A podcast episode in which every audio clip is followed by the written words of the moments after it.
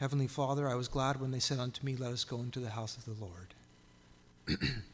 it's certainly a blessing to be able to gather to, to be gathered together in this way in thy name. We anticipate a special blessing from thee because in thy word we read the promise that says, Where two or three are gathered in thy name, that thou wilt be in the midst. And so we anticipate thee, Lord Jesus, here to teach us this afternoon, and we pray that thy word would go out unhindered in spite of the weak one who stands here to proclaim it. Be with us now as we look together into thy word. Bless those that are dealing with perhaps special difficulties and burdens, whether it's uh, sickness or old age, whether it's loneliness or depression, and uh, even those that are persecuted still at this time for thy name's sake throughout this world. May thy word go forth in power and in truth until thou wilt return. We pray these things now in the name of Jesus Christ. Amen. it's interesting to see how the Lord works. Um, there was a chapter that was on my mind, and uh, I believe that Brother Eric Janka, who was here this morning for the service, uh, provided a perfect setup for, for that uh, by the word he gave us this morning. So if you'll turn with me to the Gospel of John, chapter 21. We're going to read a portion of that chapter together.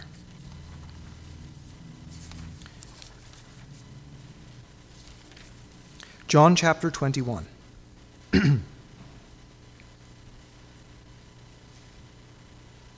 I'd like to start reading with the fourth verse. Hmm. John chapter 21, beginning with verse 4. But when the morning was now come, Jesus stood on the shore. But the disciples knew not that it was Jesus. Then Jesus saith unto them, Children, have ye any meat? They answered him, No. And he said unto them, Cast the net on the right side of the ship, and ye shall find. They cast therefore, and now they were not able to draw it for the multitude of fishes. Therefore, that disciple whom Jesus loved saith unto Peter, It is the Lord. Now, when Simon Peter heard that it was the Lord, he girt his fisher's coat unto him, for he was naked, and he did cast himself into the sea. And the other disciples came in a little ship, for they were not far from land, but as it were two hundred cubits, that's about a hundred yards, dragging the net with fishes. As soon then as they were come to land, they saw a fire of coals there, and fish laid thereon, and bread. Jesus saith unto them, Bring of the fish which ye have now caught. Simon Peter went up and drew the net to land full of great fishes, an hundred and fifty and three. And for all there were so many, yet was not the net broken. Jesus saith unto them, Come and dine. And none of the disciples durst ask him, Who art thou? Knowing that it was the Lord. Jesus then cometh and taketh bread and giveth them, and fish likewise. This is now the third time that Jesus showed himself to his disciples after that he was risen from the dead. So when they had dined, Jesus saith to Simon Peter, Simon, son of Jonas, lovest thou me more than these? He saith unto him, Yea, Lord, thou knowest that I love thee. And he saith unto him, Feed my lambs. He saith to him again the second time, Simon, son of Jonas, lovest thou me? He saith unto him, Yea, Lord, thou knowest that I love thee. And he saith unto him, Feed my sheep. He saith unto him the third time, Simon, son of Jonas, lovest thou me? Peter was grieved because he said unto him the third time, Lovest thou me? And he said unto him, Lord, thou knowest all things, thou knowest that I love thee. Jesus saith unto him, Feed my sheep. Verily, verily, I say unto thee, when thou wast young, thou girdest thyself and walkest whither thou wouldest.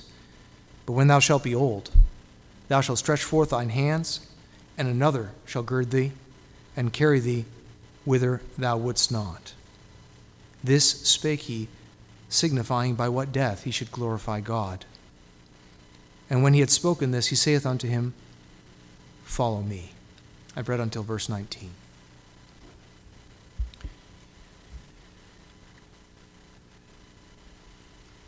This morning, we heard about the special place that God designed for us, a special time of the week, a day of rest, and a place to go on that day of rest. See, the rest from our work was to refresh us physically, but God knows that we're more than just the physical. He knows that there is more to our being than simply the atoms and molecules that make us up. There's another part of man that needs to be ministered to, and that's the spiritual side. Modern science acknowledges this as well. We have the fields of psychology and, and, uh, and counseling to minister to that part that can't be seen under a microscope.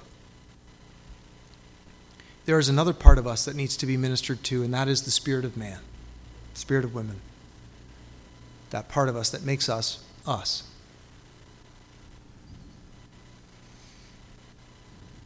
So God designed it that there would be one day in seven where we would be able to stop our physical work and we would be able to take a break physically but that in that time of, of physical refreshing, that there would also be a time of spiritual refreshing too.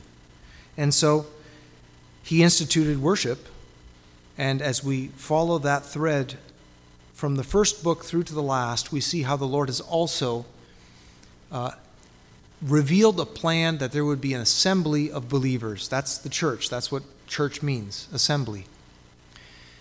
That would gather together for this special kind of refreshment.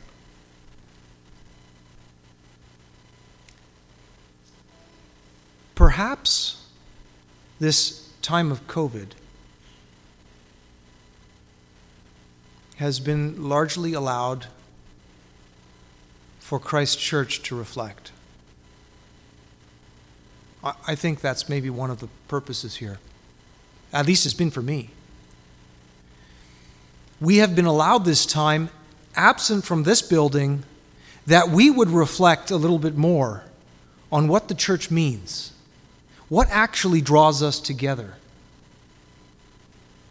What our focus is when we're here, and what our mindset is when we're apart. That's very useful. In fact, I would say it's critical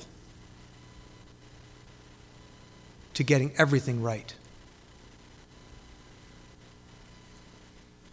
I think the church visible, the Christian church throughout the world, puts way too much stock in their judicial relationship with Jesus Christ. They put way too much importance on a day, on a time when they were dipped in water or had some kind of an experience. And that's now in the rearview mirror, and they go about living their life. In the words of one evangelist who was speaking to people in the southern U.S., he said he was talking to a man about his salvation, and he says, Oh, preacher, don't worry about that. I did done that. And I think, unfortunately, we can easily fall into that trap of thinking that's something that I've taken care of. And we don't realize that we're in fact running on fumes.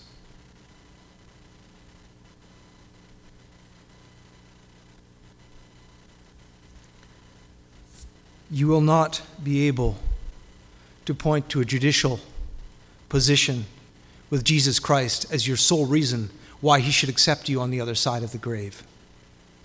He must be your Lord here, now. And that relationship must define every other relationship Anything less than that is not taking up the cross. Jesus spoke hard words. He was a gentle man, the gentlest man that ever lived, the meekest man that ever lived, the one who children ran up to, the one who even the prostitutes felt close enough to approach, the one who could give hope even to a dying, condemned criminal hanging on a cross. he was the gentlest man ever. But he also said, Whosoever does not hate father, mother, wife, children, anything else, any other relationship, is not worthy of me. Now we know he didn't mean that we should literally hate our blood relationships. But that relationship with him was a singularity, was a, a, uh, a relationship that defined every other relationship. And when we allow other things to get in, in, in, in the way of that, we're not worthy of him. So to simply point back to a baptism day or to an experience is insufficient. The only thing that has any weight is a living relationship with Jesus Christ. That's it. That's what it means to be his sheep, to follow him as the shepherd.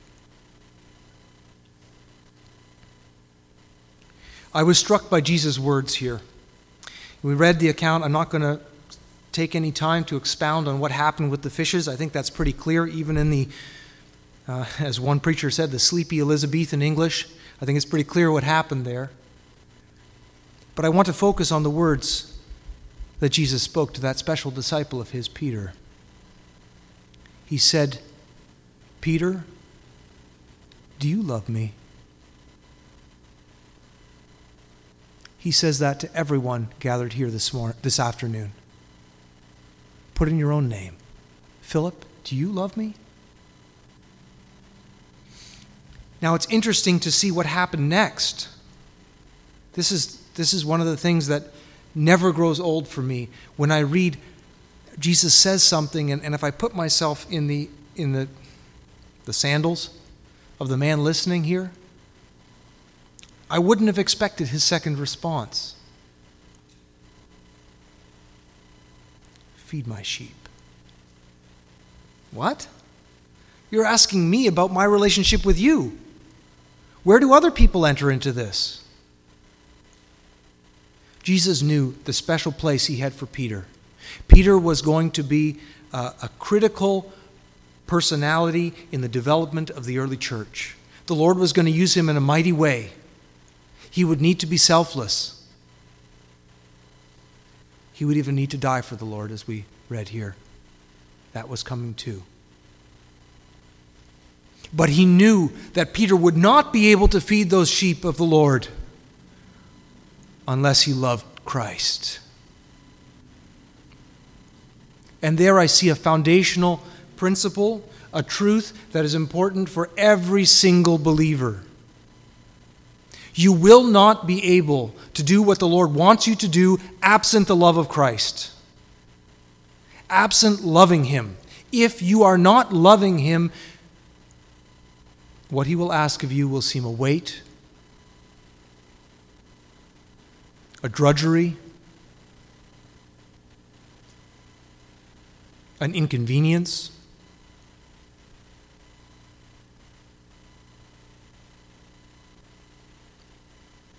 It's actually dangerous.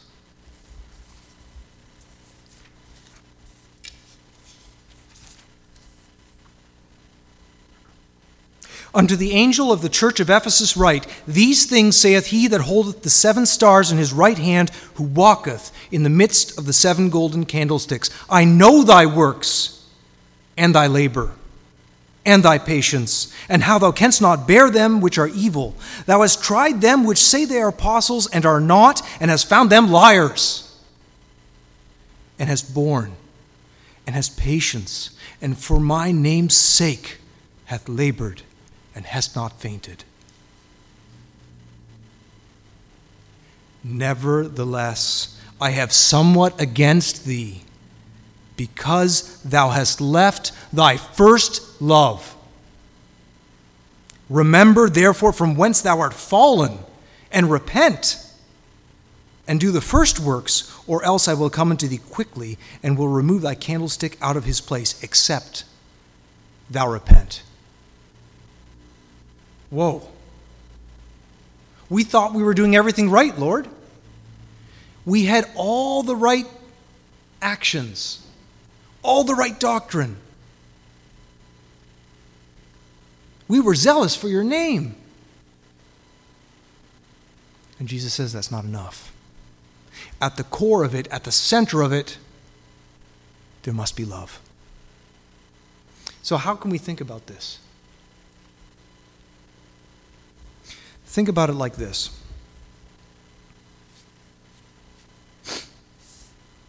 I'm a married man, I have a relationship with my wife. There are things that I do because I'm married to her.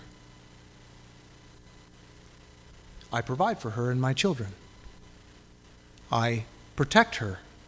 I make sure that there's a roof over the heads of my family. I I don't abuse her.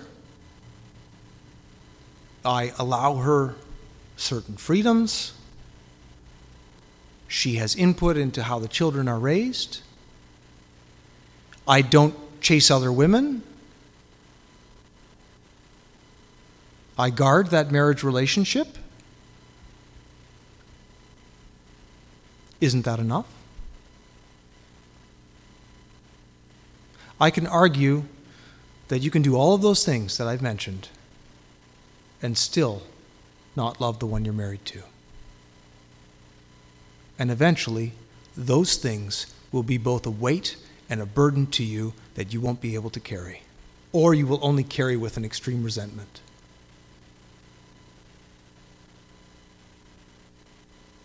It is because I love her that I do those things.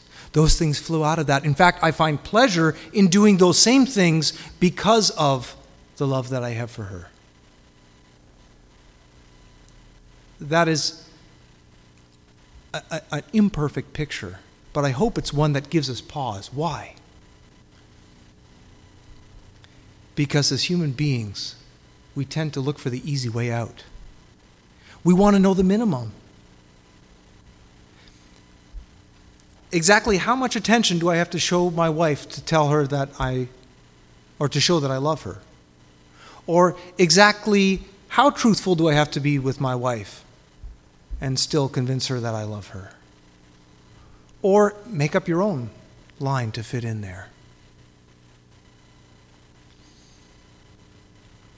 The Christian life has never been one of rules. It's been one of relationship. It's precisely because the relationship with Jesus Christ is at the core that we do everything that we do. Anything else and it becomes drudgery. It will become a weight. So when everything else is stripped away and you're left only with that relationship, and Jesus asks you, Do you love me? How will you answer? Will you point to attendance? Will you point to observance of certain rituals? Not good enough.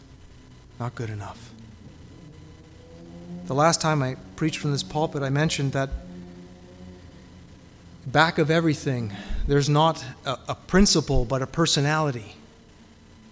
There's not a set of mathematical laws that caused everything to exist the way it is, but rather there's a personality behind all that. And that's exactly what I'm coming at, but now from the other end. That if I look back through everything, what I do, how I'm motivated, it needs to be because of that personality that is behind everything, that Word of God that was made flesh and dwelt among us, who loved me first while I was yet his enemy.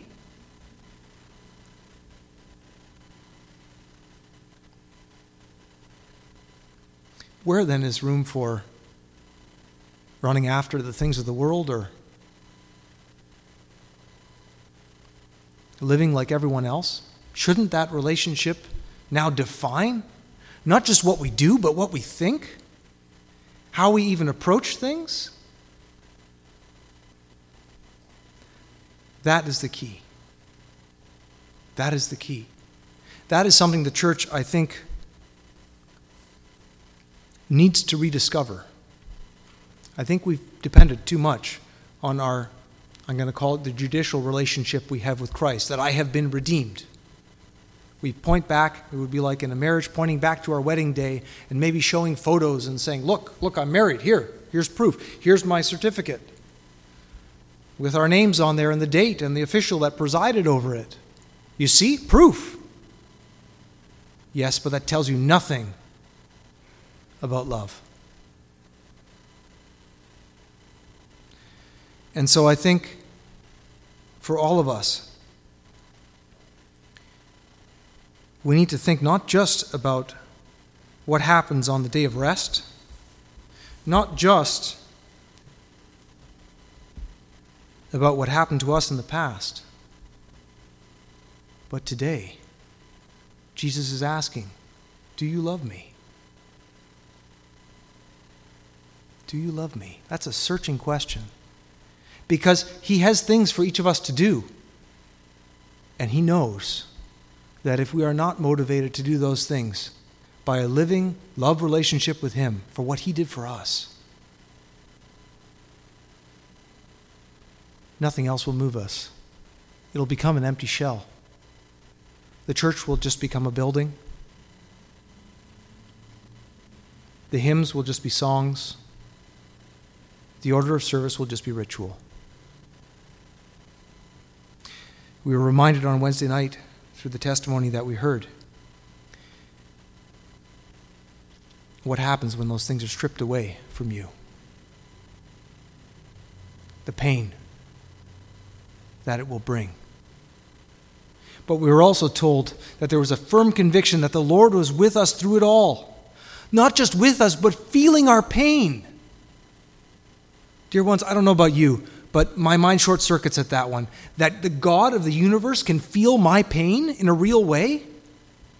How does that even begin to work? I can't explain that to you theologically. I just know it comforts my heart when I think about that. And I love Him more for it because I know He knows what I'm feeling, what I'm going through, the difficulties that I face. And I can stare out across the shallow ditch that is death, and see the one who loves me standing on the other side. And I can look forward to the day that I will join him in courts of glory. May the Lord add whatever was lacking.